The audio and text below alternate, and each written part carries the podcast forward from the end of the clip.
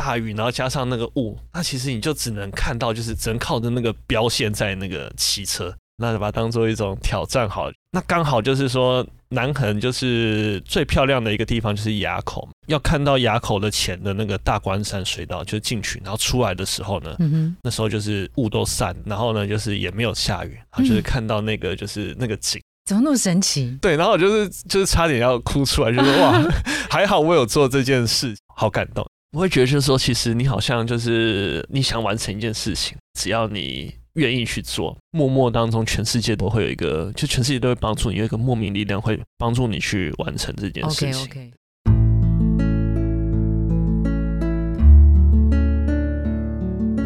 植牙诊所帮你一生都精彩，从新鲜到退休。Hello，大家好，我是主持人 Pola。你是民生消费产业的工作者吗？过去曾经、目前正在，或是未来即将投入，像是餐饮、零售、批发、住宿服务，或者是运动休闲旅游业呢？在全台湾有超过两百二十万人，也就是平均每四位工作者就有一位是来自民生消费产业。在新一季的内容策展呢，我们推出的是翻转。民生消费产业人才新样貌，我们这一集呢会先从这些产业给人们的价值帮助来切入，先聊一聊玩出新滋味。今天跟大家分享用机车环岛玩出新滋味的来宾是 Terry 洪德玉。Hello，你好。Hello Hello，大家好。那我目前呢是在资讯科技业，然后从事品牌公关行销的工作。嗯哼，那在这个工作之前呢，我主要是担任记者。那有在网络媒体还有平面媒体跑过文教、政治相关的路线，对对对。然后呢，曾经有在社服团体就是做过一阵子的行销企划。嗯哼，那平常其实就是蛮喜欢旅行的，就旅行就是我休假的一个兴趣。嗯哼，那我旅行的方式呢比较特别，我喜欢是用背包客独旅的方式，就是用一种慢慢静静的方式去看看这个世界。哎，这这个是反映你工作是快节奏吗？所以相对的，你如果是休闲的时候，就想要走比较不同的、跟工作不同的快节奏，所以你用慢慢的背包客独旅行吗？还是其实也还好？其实也还好，其实我觉得就是呢，长时间的这个工作，因为可能就是相对来讲，嗯。比节奏比较快嘛，有时候嗯。处理媒体的事情啊，然后是一些比较即时性的事情。嗯。那在这种快节奏之下，那可能就是觉得说，那自己需要一点比较沉淀的，或是一个比较慢节奏的方式，让自己的呃脑袋啊，然后是心情啊，稍微的静下来，嗯。让自己就是说，在休息过后呢，可以有更好的就是状态。OK，好，那今天我们的主题叫做机车环岛玩出新滋味，就是机车环岛骑出新滋味了哈。其实我今年是环岛，就是骑南横。那去年的话是骑中横，然后在三年前左右的时候呢，是骑南回，那也是环岛一圈这样。那等于你你至少三 三次环岛了，对对对，然后更久以前的话是透过火车的方式去做环岛。哦，OK，对对对好。那你那个，哎，你第三次是什么时候？距离现在录音的时间有一个月了吗？嗯，应该还不到一个月，差不多是六月中、六月底的时候，去，很新鲜的那个环岛经验哦。记忆犹新的。那你在环岛之前呢、你当时在工作状态有没有特别是想要借着这个机车环岛来疏解一下工作上面碰到的一些难题呀、或者是工作疲态呀、的一些状态呢？有吗？哦，应该就是讲说我的工作在疫情前跟疫情后有一些些微的转变啊，因为主要可能是疫情前就疫情的当下，那那个时候呢，可能就是说自己的工作可能就比较偏向线上的，嗯但是在疫情呢就是过后的时候，那就开始有一些实体的活动要举办，嗯那等于说这个专案的这个量，它有变大的这个状况。嗯那在变大的状况，其实就是说，你发现就是说一个接着一个。那其实因为我工作是行销相关，那可能是比较需要一些创意思考的。那再就是说，这种比较密集的状态下，那我发现我的脑袋其实好像有一点钝化的感觉。对，就好像就是说，对，就是好像没办法去有一些新的想法然后就好像就一直卡在那个地方。嗯那我觉得就是说，嗯哎、那我是不是应该要有跳脱出这个工作的这个状态，让自己就是说，哎、有一些可能比较发散的思维产生。发散的思维产生什么？对对对对，因为可能就是你在一个状态之下，你就可能哦一直就是集中注意，就是那种集中式的思维。哦但是如果发散思维的话，你才能比较会有创意力啦。哦，就天马行空的想象这样子，就不对对对对对设限的东西进来。对对对，就是让自己就是说可以暂时远离工作。哦，所以那个这一趟的机车环岛之行啊，主要是想要疏解最近半年来工作紧绷，然后觉得啊自己没有什么创意火花爆发出来的这种感觉，对吗？对，差不多是这种感觉。OK，好，所以你选择机车是因为你平常你平常上班就用机车吗？对啊，平常上班就用机车，哦而且我是住在差不多淡水，不知道大家知道，就是那个算是双北的，就是最最边边的一个地方。所以你每天上下班，你那个骑要骑多少公里啊？二十二十五单趟，所以差不多五十五六十。差不多四五十左右。OK OK，好，那你在这个机车环岛啊，你你可不可以讲一下你你这一次最近一次那个机车环岛你是怎么环？大环、中环、小环，你的环岛路线是怎么样？然后你行前你怎么做准备？给听众朋友们一些参考哦。如果你现在要去环的话，你你可能要做哪些准备？然后路上他碰到什么事情？哦，应该就是说，我们环岛的话，就是会有几种方式。第一个就是说，你是要切一半的，切一半就是骑中横。那如果是你要环比较大圈一点的话呢，那就是可能可以考虑去骑南横，然后是南回这样子。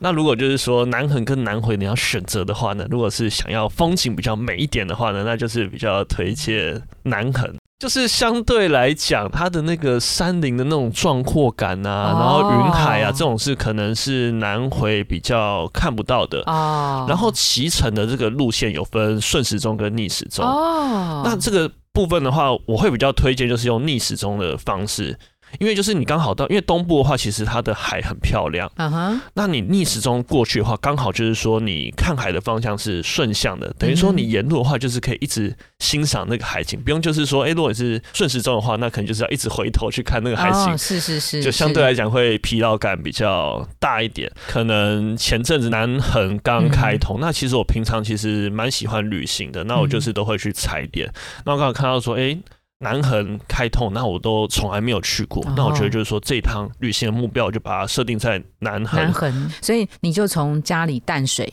怎么对，骑骑到那个南横，然后你这样绕一趟，你花了几天几夜，然后你你是骑完了几公里？我这样子，我记录下来差不多是一千公里多一点，这样一。千公里，对、嗯，一千公里，然后南横，你的路线呢？对，就是我差不多一天平均这样，因为我是花五天的时间来环岛，那一天差不多平均是两百公里。那我环岛的方式，比如说有一些人他会，比如说，哎、我可能就是要去极点，比如极东、极西、极南。嗯然后呢，或者是说，比如说我要去当地的那种，比如说最知名一定要去看，比如说台中的高美湿地啊，嗯嗯然后或者是高雄的什么那个旗津码头等等的。是是可是呢，因为我比较长旅行的关系，我就是主要是挑，哎、我这趟旅行当中哪一些点是我喜欢，然后没有去过的地方，然后做踩点。嗯那我就是大概第一天的话，我就是到彰化。嗯哼，停下来，然后第二天的话呢，就是到台南，嗯哼，然后呢，第三天的话就是穿越南横到嗯池上，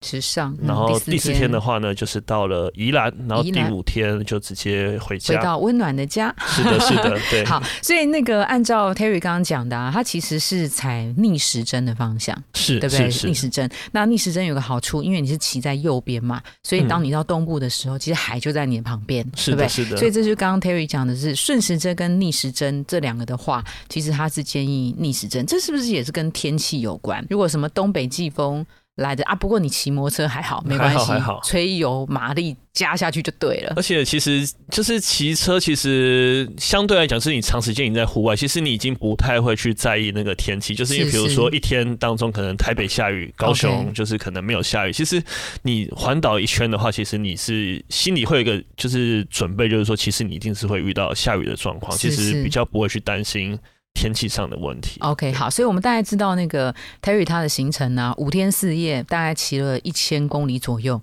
然后他是从淡水西部先行彰化，然后台南，从台南穿过南横到了台东池上，然后宜兰回到台北，用逆时针的这个方向。那你要出发之前，你看你工作这么忙，对不对？嗯，然后每天那个超那个摩托车啊，上下班搞不好都有车子有一些小状况，你就骑同一台，对不对？这样子你比较习惯它嘛。对，其实还是比较建议，就是说骑自己习惯的机车，因为其实如果你去租的话，其实相对来讲，如果对方听到你说要拿用环岛，他其实 不租了是不是？应该也不太会愿意租你啊。对，而且其实嗯租的车子，因为他们可能用的零件可能都是比较偏向消耗品，可能比较中中等的，可能在它的状态上，其实你也比较难掌握。嗯嗯嗯。那其实还是会比较建议，就是说使用自己平常长期的车子。那嗯。骑之前呢，因为就是长途的，嗯然后而且就是说你的路程可能相对来讲也比较没有那么的熟悉，嗯所以说呢，一定要去机车行做检查，比如说像是你的皮带或者是机油、嗯刹车皮，然后胎纹、胎压、胎纹等等，这个部分可能都要去做一些检查。嗯嗯嗯，对，嗯。就是避免，就是说，可能你在路途中，比如说，我如果假设我今天骑到了南横，嗯那突然车子爆 怎么胎，对啊，怎么样了？那其实其实就是你可能真的是求求救无援，那可能、对啊可能就只能找找警察、啊，哦或者或者是可能找当地人，就是看有没有货车 帮我哦路过，然后帮帮助你之类的。嗯那你你在这一趟五天四夜这一行啊，有有真的碰到摩托车的状况吗？还是说哦超级幸运，因为你出发前做了充足的准备？这一趟的话，刚好就是都很平安，机车都是没有状哦况。可是我上一趟的时候，就真的是有遇到了状况你。上一趟是那个中横是不是？对对对对对，嗯骑到一半的时候，就发现那个电，就它那个电器有一些状况，等于说我加完油，然后突然就 加不动，就发不动了，对对嗯对。然后后来就是因为刚好就是很幸运，然后刚好就是在加油站附近，然后就请加油站帮忙说，哎，你有没有认识的机车行？然后就是嗯帮我把那个机车就是载到那个机车行，那就嗯很顺利的处理完这件事情。然后我觉得很幸运的点是因为就是那一天就是就应该是说我的隔一天我就要骑中横，嗯，那刚好就是在骑中横的前一天坏掉。哦哦哦哦那等于说就是避免，就是说他坏在中横上对对对对，那真的是就是 嗯会很惨的、对。哎那通常机车环岛的人，那万一真的坏到那种中横或南横上面怎么办？真的就是在半山腰，他就只能在那边等那个当地的路人路过的，比如小发财车啊，跟他们招呼，像电影演的一样，请他们帮忙吗？其实应该是说比较接近可能中横的可能入口或者出口嘛，嗯或是南横的入口出口点，嗯他们其实还是会有一些车行，那可能就是你要就是查好可能是这些车行的资讯，那比如真的有状况，或道者是路救援。对对对，透过他们道路救援方式，然后帮助你就是解决这些问题。好，所以你在自己开始骑的时候，自己要带一些紧急备用电话。哎，不过手机现在都查得到，但只是山上的通讯好不号好而已，比较没有那么。好，所以说如果真的是要做哦万全准备，那可能是要查一些这这一些可能资料啦。对、嗯，而且最好是用笔记，你不要抄在手机里面，万一没电。对对对对对，你真的有这样带着这些那个？当然是没有。你很大胆呢。因为我想说，嗯，既然都检查过，然后因为其实你骑的当下，其实还是可以感受到，因为就是机车相对熟悉嘛，是，相对熟悉的状态下，你还是会知道说，哎、你机车的状态大概是怎么样。那嗯嗯，它相对来讲，它是平顺稳定的话，那其实就就相信他吧。OK，好，所以就是车子的硬体这些是必然必然的，必然必然一定要准备的。那你的那个行程规划啊，你是属于那种会很细的规划的那种什么细节控，还是说你根本就是随意的？应该是说，我以前是那种细节控，就是可能我一定要就是比如说几点到几点？几点到几点要哦到哪里，而且我还查好，就比如说出国旅行，我查好说，哎、我要走哪一个出口，然后看到哪一个可能标志，然后我要左转右转这样子。对，嗯，可是呢，现在因为就是可能相对来讲工作比较繁忙，那可能是你没时间。对，然后年纪大了，然后可能比较懒懒惰一点的嘛，就是可能现在就比较随性一点，然后会觉得就是说，哎、其实这些地点如果真的没有去到，那就当做一个旅行的美丽的错误，那其实就是让自己下一次还有机会再来这个地方。嗯，嗯，对嗯那如果是针对环岛的部分的话，嗯那其实我觉得它其实可以很随性，但是又不随性。那随性的点呢，是因为就是比如说我们骑车的话，先看到一个美丽的风景，嗯，我想停下来，我随时就可以停下来。嗯嗯，那不随性的地方呢，最主要就是说，因为它的距离是有的，然后加上骑车，它其实相对来讲它是比较疲累的，那就是必须你就是要依照你的就是天数，比如说你规划五天七天，那你就要去大概算一下，说我环岛这一圈的距离。总共是多少？那我就要去除以，比如说五天、七天。像我个人的话，我总共这样子骑下来是一一千公里左右。那我五天要完成，那我这样算下来大概是一天要骑两百公里。那避免就是说，哎，有哪一天可能骑的太多，哪一天骑的太少。那如果如果是如果是刚好集中在很后段骑了很多那个公里数的话，那会导致就是说，其实你的体力啊，可能身心灵的状况可能会比较疲累，那比较也没办法享受这个环岛的当下。所以等于是说你自己的那个配速要配好，对不对？对对对。那你的配速是会先骑比较多，后面再骑比较少，还是说你就是很平均的每天两百？哪一种是比较好的状态？不，我第一天我就骑三百，然后两百五、两百、一百五这样，这样是好的吗？应该是说，如果如果是以路程来讲的话，那当然是前面骑的越多越好，先苦后乐这样。对对对，因为皮因为你出发前的体力一定是比较好的嘛，哈但是可能就是还是要配合，就是说你到底。这一趟旅行的目的是什么？那目的是什么的话，那可能就是哎，我去南横，那我这一趟旅行，那可能南横的地点我就花了比较长的时间，就可能一天。那可能我那天只骑了一百公里，是是，对，就是让让这个就是这趟旅行重点，你可以慢慢好好的去欣赏。那其他的可能以前去过，那或是可以比较容易到达的地方，那这段时间你就可以比较快速的通过，让重点集中在你这趟旅程真正的目的。所以这还是要先做功课啊，你大致有一些规划之后。还是有一些重点的，你可以稍微隔放在那个地方，稍微慢慢骑一点嘛。是的，对不对，哈，所以还是要有一些规划哈。那你心理建设上面，你需要心理建设吗？你都已经第三次机车环岛，然后之前还曾经搭过这个火车背包客的那种慢独旅啊。你你像你这一次，你需要做什么？心理建设吗？应该是说，我我自己是不用啦，因为我就是其实我就蛮蛮常独旅的，然后就是背着一个背包 就走了。对，可能我 其实我这次机车环岛，我就是当天早上才打包行李这样，那差不多也花了也只有不到一个小时，半个小时就收一收就就出门了。其实我就是很随性，但是如果是第一次要挑战就是机车环岛的话，那其实你要有一个心理建设，就是一整天的时间，其实你就是跟着这台机车，嗯，那。机车其实就是一个小小的这个行李箱，那其实你没办法就是在一个很舒适的状态下去旅行，嗯，你的行李就是要就是最简便的，嗯，对，然后而且就是说它天气其实就是一天是多变的，可能哎白天你夏天其实哎好像都是大太阳，可是下午就可能有午后雷阵雨，嗯嗯，那其实就是你要有心理建设说，其实你已经遇到下雨的状况，嗯，那下雨状况那就会导致就是说你骑乘速度可能也会放慢，嗯，那可能很多的点，那可能你也没办法就是真正去到，所以你就是要心理建设。说其实这趟旅行它算是一种冒险挑战，而不是真正就是说，哎，我是纯观光的那种感觉。嗯嗯，照你这样子描述，它确实蛮多变化跟体验感受。哎，好像我们想要说，哦，骑摩托车环岛，不过就是骑摩托车边骑边看，其实不是。从天气变化，从路况，然后从你简便的一些行李，它都不是一趟让你。在身体感官上面会觉得舒服放松的一个旅行。心情上可能是放松，对对对，就是身体上可能相对来讲会比一般的旅行疲惫，因为比如说我们一般旅行的话，就搭可能火车啊、高铁啊、飞机啊等等的，它其实就是可以很快速的达到了，就到达你的目的地。可是机车的话，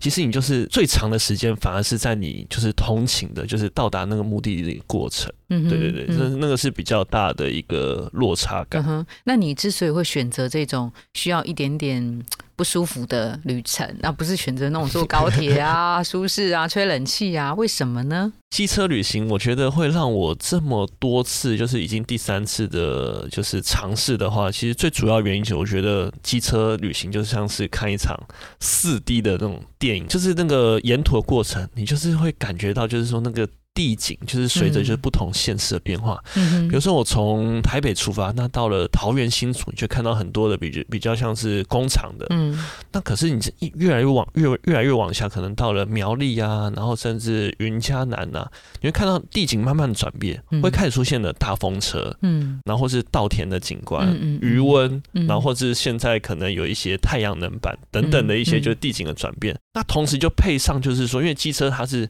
那个风会直接。吹到你的脸上，嗯。然后你会闻到就是说那个地方的那个味道，比如说稻田的香味啊，嗯。然后或者是什么鸡瘟那个，啊。或是那个就是养鸭的地方那个比较重的味道。嗯。但是那味道就是很直接，然后就是很贴切，就让你看一场四 D 电影的感觉。那到了南横，到了南横的时候，你就看到那种山啊，就是层层堆叠，然后配上云海那种感受。嗯那到了就是东部的话，就是沿途的那个美丽蓝蓝的海，就是这一整趟旅行，就是透过这样子让你看到完全不一样的地的景观，那就是看一场我觉得算是很好看的四 D 电影吧。嗯，很直接。比如说下雨过后会有下雨过后的味道，然后同一天早上起来的时候温度可能是比较低，然后空气可能是凉凉的，然后到了中午可能是比较热，然后到了傍晚晚上入夜，如果尤其是你在南横山上的时候，可能空气又是冰凉的。嗯哼好，所以这件事情跟 Terry 直接的感官刺激是非常的直直觉直接，你你就是这个三 D 四 D 景物当中的其中一部分。嗯哼然后这些东西可以快速的在你的周围产生变化，以及最重要的事情是，你之所以能够看到这些，是你自己完成，你自己带领你自己到这些景物前面的。是的，是的你你，在你在那些的时候，有想到台北的同事在干嘛吗？会不会觉得啊哈哈，自己在这边能够多爽快？会想到这些吗？还是不会？你就尽情的去想你自己。哦，因为其实我这趟旅行最大目的就是想要摆脱工作，就让脑袋净空，所以说我会强迫自己不要想台北的事情。真的都没想吗？当然，当然是很难啊。还是说，还是说，其实心里头会嘲笑台北的同事？其实这个不会，但是就是因为可能工作上会有一些媒体的一些联络的需求，嗯媒体还是会来找你，就是啊又又来了这样。嗯嗯嗯嗯在这一次的五天四夜的一路上啊，你你看到一些景物或是一些人跟你互动，不管是随意随性的一两句话，还是交谈比较久的哈，不晓得你是不是一个爱聊天的人。在这一路上，你碰过最难忘的、最惊险的、最感人的、最什么样什么样的的那一幕是什么？对你的心得感觉是什么？好啊，那我就讲几个机车环岛当中的故事。好，我先讲一个最动人，我就觉得这趟旅行我最大收获的这个故事。嗯因为我刚好就是骑乘的那个礼拜啊，嗯就刚好是遇到那种梅雨季的时候。哦，其实出发前的时候，因为你骑机车嘛，就是如果都是雨天，其实你没有什么风景可以看，那其实你的心情其实就开始有点低落，觉得啊，我竟然怎么请假，刚好请到一个就是梅雨季节，，对，然后就是好像是一个最最差的时间，嗯，对，然后其实那那阵子就是每天都是在看那个气象预报、啊，天气想说哎、天气会不会好一点呢、啊，对啊，然后真的出发了之后呢，就看，哎、其实好像也没有没有转好这样子。那其实沿路上，因为其实你就会走走停停嘛，我就到每间庙啊，然后因为就是可能你就是会休息，到每间庙就是拜拜祈求。第一件事情是，哎、那因为我这趟旅行最大目的就是想要骑南横嘛，想说，哎、拜拜就说，哎那可不可以南横的时候雨可以下少一点呐、嗯。然后天气可以 好一点呐、这样子就是就是就是就是已经无能为力了，只能所到之处去拜拜的时候都祈求一下，看看哪一间庙就是统计一下比较、嗯。哪一间庙比较灵这样。然后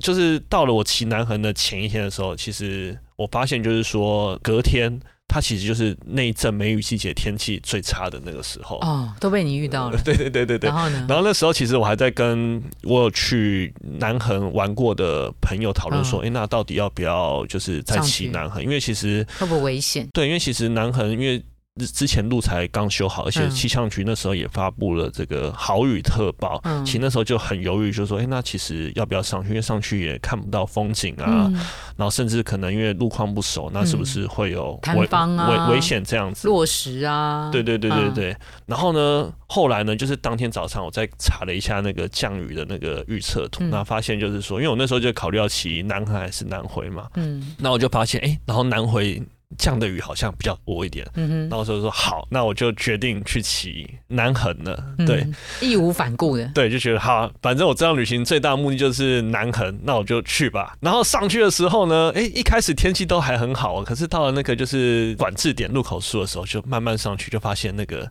天气越来越差，开始就起雾啊。然后起雾之后又开始下雨，然后一开始是飘雨，然后接下来还是下那种大雨的那种状态下，哦，那其实那段路的时候，其实你就大雨，然后加上那个雾，那其实你就只能看到，就是只能靠着那个标线在那个骑车，其实已经算是很危险，然后又看不到景的那个状态。其实我想说啊，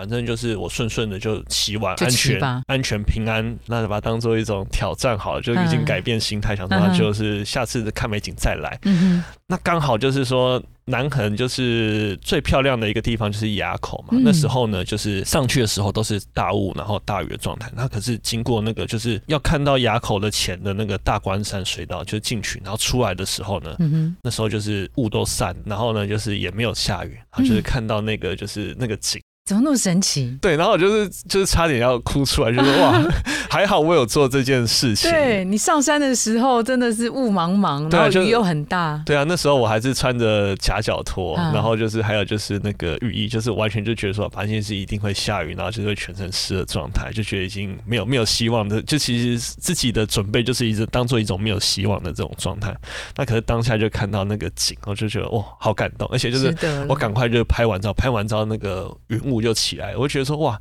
那是不是真的是上上天保佑我？就是说，哎、我刚好就是看到这个景，然后这趟旅行最最感动的一个地方。你看，所以你看，你骑摩托车上山的时候，就是你你已经知道，好像你做这件事情是得不到好的结果了，但是你还是去，对不对？你还是勇敢的去做了这件事情。嗯然后沿途上就安慰自己说没关系，下次再来。然后这次先注意安全就好了。嗯你其实要往上吹油门的那个时候，你要给自己很大的信心哎，不然其实你是你是吹不动，因为你知道你是做一件没有希望的事情。对啊，我那时候就调整心态，想说我这趟旅程就当做一种冒险嘛，就是在如何在大雾的状态下，从山上然后穿越台湾的南边，然后到台东这样。对，然后到了那个垭口，垭口其实是最上面了，对不对？对，它算是中间点，就是上山跟下山的一个中对间点。对对，然后突然那个拨云见日，有没有见到日啊？没有了，没有见到日但但是就是至少它是无风无雨，然后没有雾的那个状态。一切都值得了。我会觉得就是说，其实你好像就是你想完成一件事情，然后好像就是其实只要你愿意去做，那其实好像默默当中全世界都会有一个，就全世界都会帮助你，有一个莫名力量会帮助你去完成这件事 OK 情。OK，对对好像那个我们刚刚上一集有提到单车环岛啊，很重要的一个那个地标叫做寿卡嘛，哈、嗯，那你的这个机车环岛很重要一个地标就是这个南横的垭口，对不对？嗯哼，那骑到这边的时候，其实下来当当下一定觉得很值得安慰，很开心，很很兴奋。有没有最疲惫？骑摩托车会这样吗？最疲惫到你不想骑了？当然啦、因为就其实就是你前面几天，因为其实每天都是骑两百公里，那你体力就是一定是在最好的状态下，嗯然后到可能就是诶越越来越疲惫啊，然后甚至就是可能会开始晃神的状态。那那时候其实到东坡，其实就是觉得蛮疲惫的，就是那加上路况不熟，然后就是 有时候就是在那种比较大转弯的时候就，哇，那差点就转不过去这样。那你要不断的跟自己对话，就是说，哎、其实你要专注一点呢，就要转换语调，就是跟自己精神喊话，稍微骑起来有点危险，因为自己的就是身心灵的那个状态。对，那你就要不断的跟自己、跟自己讲话。就说：“哎、你你要注意一点哦，不然这样真的很很危险哦，什么的。然后或者是你就是要听听音乐啊，然后或者是就是嘴巴嚼一点口香糖，就是让自己就是不要骑到睡着。对对对，保持那个专注。还有一个就是在垭口之前有一个嗯最无助的那个、无助 最无助的那个状态啦。反正就是一样嘛，那时候就是刚好遇到梅雨季嘛，然后那时候算是第二天，我准备要从那彰化，然后骑到台南那一段，然后我就开始看到那个天空。嗯，就是在低雨了，我想说嗯嗯应该不对了，然后呢嗯就是边骑到就是那个雨就越来越大越来越大的时候不对，我要赶快去找个 地方躲雨这样子然后呢后来我就。找到一个就是那个室内的那个，就是反正算是那种观光工厂，因为你就是下雨嘛，然后这个观光工厂可能是你原本没有预期要停的一个点，嗯哼，然后然后那时候想说，哎，那这个雨到底会下下什么下到什么时候？因为那个雨大到就是说整个天已经变成白色，就你可以看到那个雨那个滴的那个就是那种涓涓，就应该不是涓涓，就是那像种倒水的对，就倒倒水那 那种那种感觉，灌水这样子。对，就整个天嗯变成白色，那其实就是说你路况不熟嘛，你也担心危险嘛。那可是就说你现在又因为这个雨，然后就是起的时候又比较危险，嗯哼，那在状况下就是一种看着那个雨，然后呢又没办法行动，嗯。然后又担心就是说那是不是今天没办法到达自己预定的那个目的地的那种无助感。嗯嗯嗯，对，那个是最无助的时候。嗯哼，对，然后反正那时候想说啊，既然都来到了观光工厂，那我就看我看到他有一个什么体验活动，然后还有送夹脚拖，对，然后我就想说，啊，既然都要待在这里，那我就去体验一下这样子嗯。然后就意外，就是那个夹脚拖就成为我沿途上后来骑 骑摩托车的拖鞋，是不是？对对对，因为因为我出哦门前就是行李就随便抓一抓，我也没带到是是拖鞋，这样对啊嗯，然后就后来就是成为我那个旅途当中的一个旅伴，这样。其实我觉得那哦段那段过程就告诉我，其实就是说每件事情都会有一种不完美吧，嗯然后或者是，可是你就是要去看到，就是说不完美当中的一些不一样的东西，就是要一些正面思考。其实就是说，哎。虽然你就是可能行程稍微有耽误，但是你去了一个地方，然后呢，你获得这双假小拖，让你可能之后几天你不用就是下雨的时候那个鞋子都湿湿的，然后在不舒服的这个状态下，然后去完成这一趟的旅行。确实，从刚 Terry 描述的啊，这个天气的状况真的是非超之在我的因素啦。嗯如果我们对于这件事情没有办法去改变它的时候，难免你会觉得无奈啊、无助啊。哎，但是他换个角度去想说，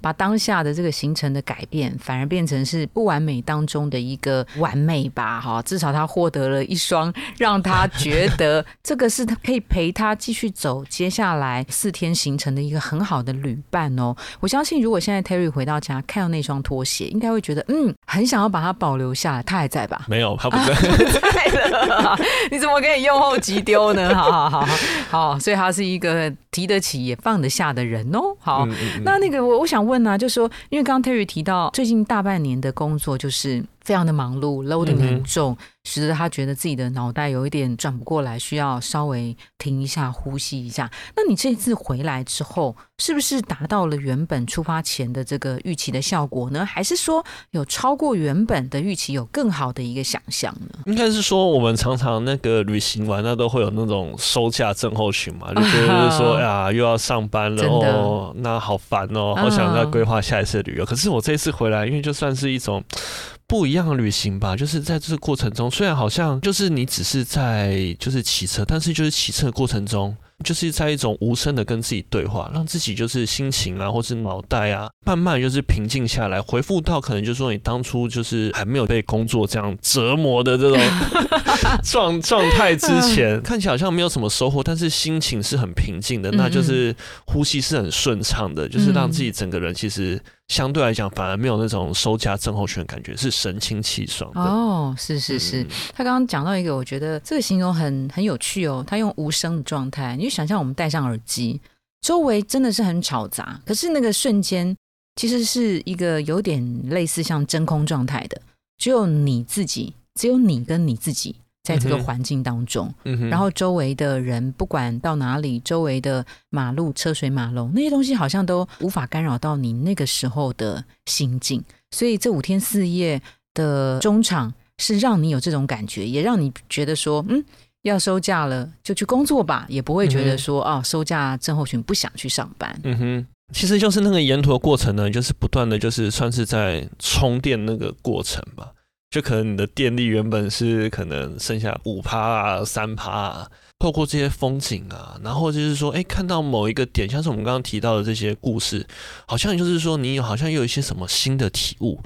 电力啊，就是不断就是往上、往上、往上。那在这样的状态下，其实就是让自己工作的那一天，就是上班第一天，其实就是算是有一种满血回归的感觉。嗯哼，那第三次的机车环岛，你自己觉得跟前两次机车环岛有什么不同吗？其实好像都都 差差不多哎，应该说就是就是你会越来越知道自己旅行要的是什么东西，因为其实就是哎第一次觉得算是新鲜的体验，第二次之后呢，就是觉得哎。好像这个旅行的方式是我喜欢的。第三次说，哇，这个旅行好像有一些蛮不错的收获的。就从这个过程中慢慢发现，就是说跟自己的一些相处啊、对话，越来越了解说自己到底是喜欢什么，然后然后会会想尝试什么东西。那你看哦，一个月回来了嘛，哈，心中会想筹划第四次的机车环岛吗？还是说，也许第四次会改用别的其他你没玩过的这个交通工具？哦，因为就是可能很多景点都去过，那下次可能会更专注在挑战这个骑机车的过程。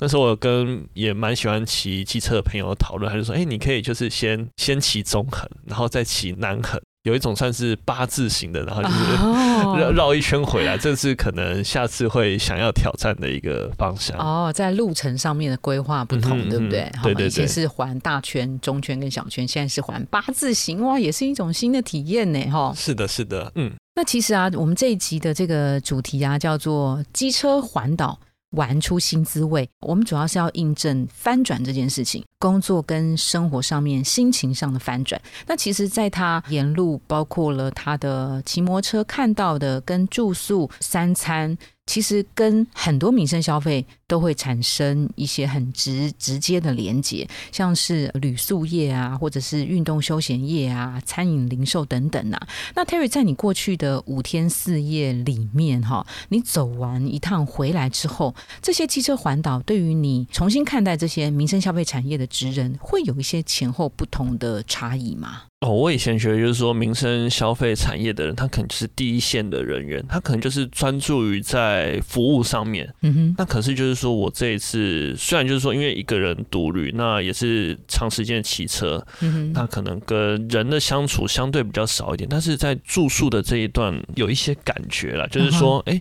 其实他们现在很重视就是数位工具的使用，那其实就是他们不只是要。懂得就是顾客的心，他们还要会这些工具，像是呢，比如说我们挑选一个你要当天要入住的地方，你一定是去看网络上的照片，所以他们必须就是要学会就是这种拍美照，对对对对对，就是你要如何去吸引，就是说，哎，让让那个可能旅客去入住这样子。那同时之后，他们还有一些可能行销策略，比如说他就是在你退房的时候会去邀请，就是比如说要做五星的评论，那甚至他们会去经营一些社群，比如说在可能台。台湾那可能他们有几个民宿啊，或者是旅馆，他们一个联盟。那比如说，哎，那你住的这间不错，你可以加入我们的这个社群。那加入这个社群呢，其实我们全台湾也有很多的其他的合作的饭店啊等等。那你只要在这个社群中，你都可以享有比较多的优惠。那等于说，他们其实就是不只是做服务，而是要做很多的一些可能行销工作。这是让我觉得。蛮蛮惊艳的啦，对，他们等于说就是说不只是可能一次性的，他们可能就是说要如何让你下一次还要再来，对对对，让你就是说，哎，同时透过你的这个口碑，让就是说可以对未来的即将即将发生关系的这个旅客有更多的帮助了。OK，那第二部分其实就是可以看到真的是人很全，因为像我住的。五天四夜，然后其实我有一天晚上完全没有跟就是那个接触过，对，就是我包包就是按密码锁进去，然后隔天一大早要退房，其实完全没有看到那个柜台的人员，其实就会感受到他们其实现在真的是很缺人。那同时还有一天晚上呢，其实我就是可能当天晚上是一个柜台人员帮我 check in，然后隔天早上呢，我就看到他在弄那一些简简单的早餐啊等等八般武艺，对，觉得他们哇真的是很辛苦，就。是很很缺人，那他们同时要的技能也真的是真的是很多了。是是是，好，所以他走过这一招之后啊，其实像是住宿、餐旅业啊，就是不只是实体的服务，其实可能在一些数位化的经营。数位化的工具的使用，以及怎么样在社群上面让新的顾客想到它，让旧的顾客可以下一次的继续回来，那这个是考验目前这个呃民生消费产业的服务人员当中很重要的一个专业技能哈。那另外 Terry 他也很贴心的提到，就说哇人真的很缺，所以我们如果是有一些民生消费的时候，可能等不到服务员的时候，可能要相对同理一下，因为真的人就是很缺，他们也是。忙得要命哈，好，那今天的这一集啊，就是机车环岛玩出新滋味。我们非常谢谢 Terry，他用他过去的这个五天四夜机车环岛南横的经验，告诉我们他对自己的一个翻转，就是当你想完成一件事情的时候，全世界都会帮你，但至少你必须要先尝试去自己动手做，这是第一个收获。那第二个收获就是给自己。一定程度的目标，尤其重要的是不给自己退路，因为你给自己设下退路的时候，你可能很多事情你都不会去做了。然后在他骑摩托车的过程当中，他学会接受了不完美，也正向思考他在这五天当中获得了什么。今天非常感谢 Terry，透过他的机车环岛。来告诉大家翻转自己，也翻转民生消费产业人才的新样貌。谢谢 Terry，谢谢，谢谢大家，拜拜。如果您喜欢今天的内容，请给我们五颗星，并且留下好评。假如有更多的问题，欢迎到植牙诊所的网站来发问。特别想听什么主题，请点击节目资讯栏的连结投稿给我们。也邀请您订阅追踪，掌握最新的内容。我们下次见喽！